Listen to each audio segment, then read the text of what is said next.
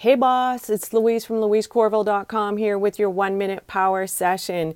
Wednesday's wisdom comes from a book, Thick Face, Black Heart.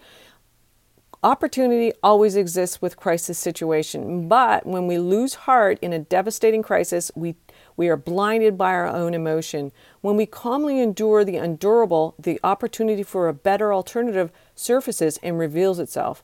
I found myself in this exact situation. I lost all of my email addresses and it forced me to look at other opportunities to build my list.